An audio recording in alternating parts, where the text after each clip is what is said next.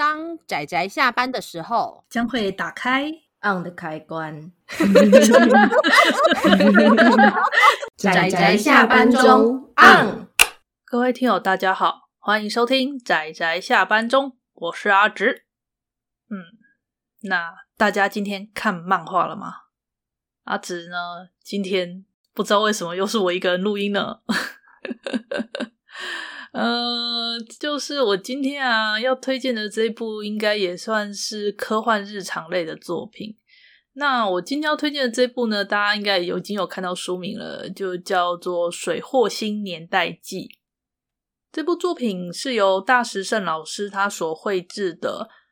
那因为他的书名。其实它比较特别啦，就是说，因为它的书名其实并不是就是像一般漫画写着第一集、第二集、第三集，它是有类似写的像是《水货新年代记》，然后第二集叫做什么“续水货新年代记”这样，然后第三是什么“翠”，然后“环”什么之类的。总之就是它会在呃《水货新年代记》这个书名之后再加个前缀。那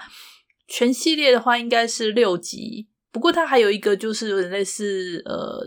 呃，连载的那种风格的，不过因为那本台湾没有代理，台湾这边由长虹出版社只代理了呃六集，那正好差不多就是它整个系列的完结这样子。那至于《水惑星年代记》，它是一个什么样的作品哦？嗯，简单来说，其实我当时啊在看第一集的时候，我一直觉得它好像是一个比较类似近未来的故事，因为第一集的内容啊，它是从一个叫做那个轨道电梯，就是在。离地球大约四万公尺的位置有一个那种太空轨道，然后那她是从那边在边工作的一个一个女士，然后她就下来到地球要寻找一一个男士这样子，一开始用这样的故事展开。然后因为它是一个，它第一集的风格其实是一种，就是它是来到一个。像北海道这样子，就整个下雪、冰天雪地的一个冬天，然后他在那个很冷的环境之下，就是呃，就是请他的那个算是邮差吧，当地邮差帮他送信之类，就用这种方式展开。然后他就会，你就看到这个故事背景，就是它具有一种很浓厚的一种嗯现代的怀旧感。现代怀旧感这形容有点妙。总之就是他，因为作者他的笔触吧，相当的。呃，要说潦草嘛，要说有个人化嘛，就是其实他的风格很有呃古风，讲古风有点奇怪，就是它不太像是现在的现代人的那种现代漫画的那种风格，它比较像是比较早期的那种漫画风格。不过这个漫画风格也是在前几集比较明显，就前几集时我会觉得他的作者的作画，他的笔触会比较强烈，然后角色的角色的绘制感觉也比较比较笔触感也比较强。这部漫画它是在二零零七年开始连载，然后连载到二零零九年。那不过短短三年的时间，从第一集到最后一集时，那个我就发现作者的那个画技啊，有显著的呃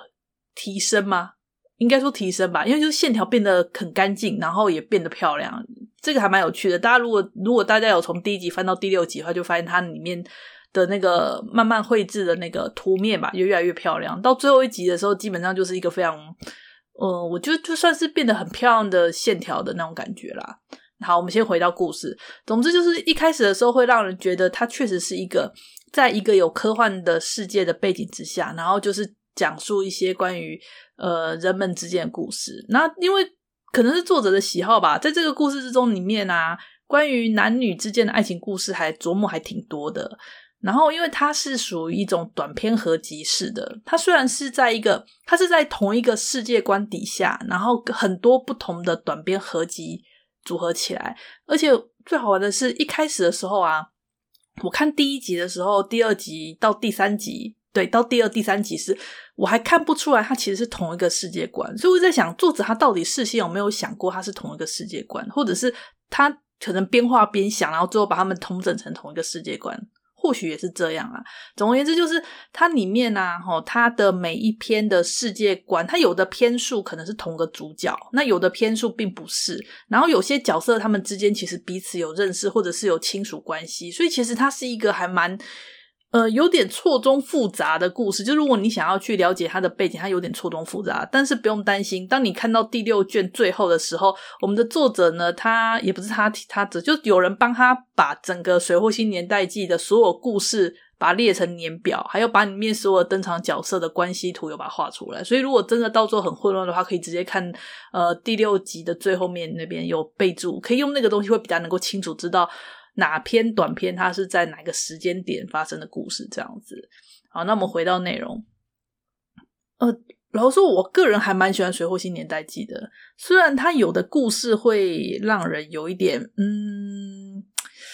怀旧感吧，我还蛮喜欢作者他在拿捏那种科幻背景之下的人们的生活，以及那种怀旧感的人们的生活。因为这个故事，它其实我刚刚不知道有没有提，就是它是一个贯穿了一千年的一个一个非常长久的故事。那虽然说没有到，它虽然好像只有。一篇吧，是提到一千差不多一千年前的事情。那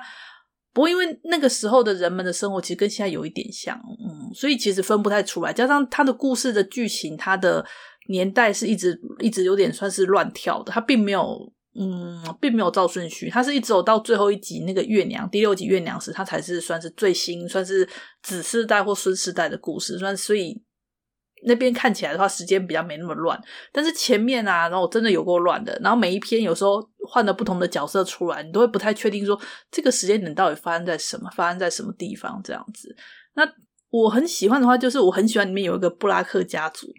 布拉克家族在这个《水货新年代记》里面，它的登场频率很高。然后这家族大概就是四五代人吧，他们都有他们各自的故事。然后这这。怎么讲？他们这个家族被称之为恶名昭彰。虽然他们是一个算是很有钱的家族，可是他们家族的人呢，都有一种很神奇的冒险性格。然后那个冒险性格常常就会有一些很大的发现。然后加上他们的那些伴侣们通常都很优秀，所以就是算是一个很传奇的家族吧。布拉克家族在这个故事中还蛮有蛮。呃，比重还蛮大的，对，你可以说算是这个整个《水货新年代记》的主要的主角家族，对，你可以这样子去想。所以有布拉克家族的人出现，大家就知道他们就是对，很很有趣的一群人啊。嗯，那我个人这几篇故事看下来，就这六六本算是短篇合集嘛，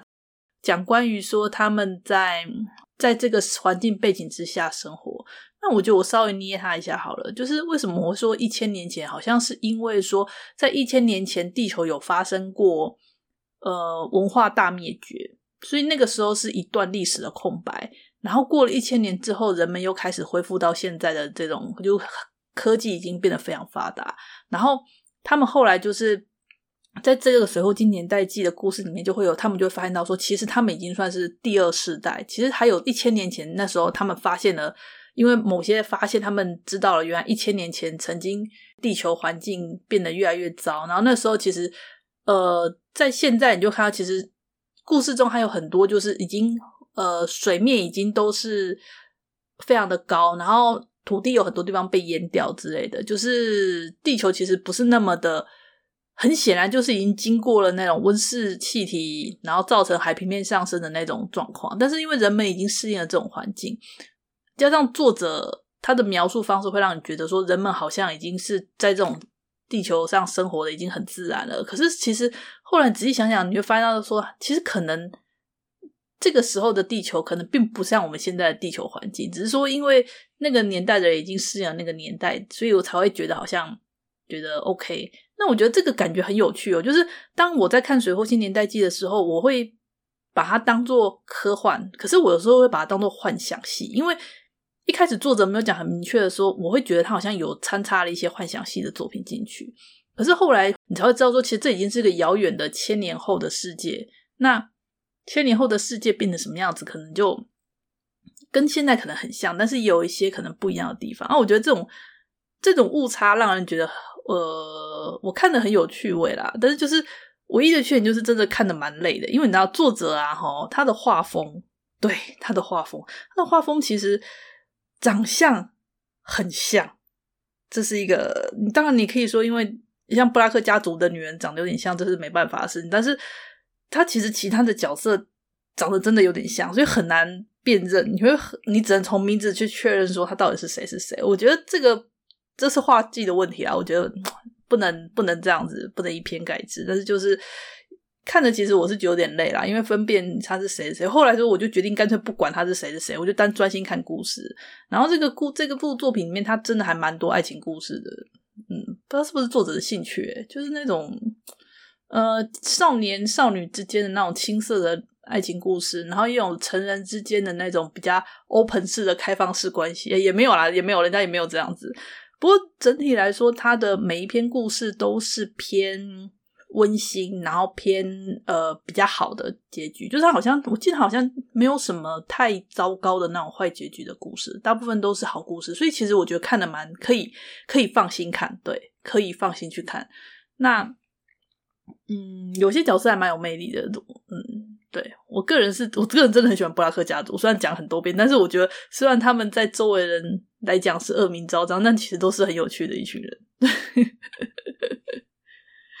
那呃，目前《水户新年代记》这部漫画的话，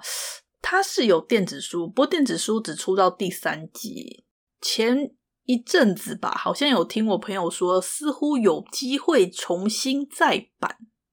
嗯，我是希望啊，因为毕竟是长虹的书。或许有机会重新再版，但是就是看看有没有人愿意买。那我是想说，如果啦，齁，如果真的很幸运的，那这部作品有重出的话，那或许看大家可以考虑一下，因为它它虽然前面剧情有点乱，但其实故事还蛮有趣的。你把它当做是一个爱情故事，诶，爱情故事，或者是。嗯，前面的故事它里面有几篇我真的印象很深刻，那我就觉得我特别提，我觉得让大家去享受一点，我也我觉得很好。然后还有就是我很喜欢最后一篇那个月娘，就是为什么叫月娘，是因为里面那个女主角她是出生在月球上，她是土生土长的月球人，所以他们就会被那个被大家算是称之为月娘这样的比较亲切的称呼啦。那基本上那本的主角就是她这样子。所以它算是跟前面比起来，呃，比较有单一主角的一集。然后那本的话，画技也变得很漂亮。然后我刚刚也是说，在那本里面有关于整部《水货新年代记》的一个一个年表也写在里面，这样子。嗯，其他的话，我印象深刻的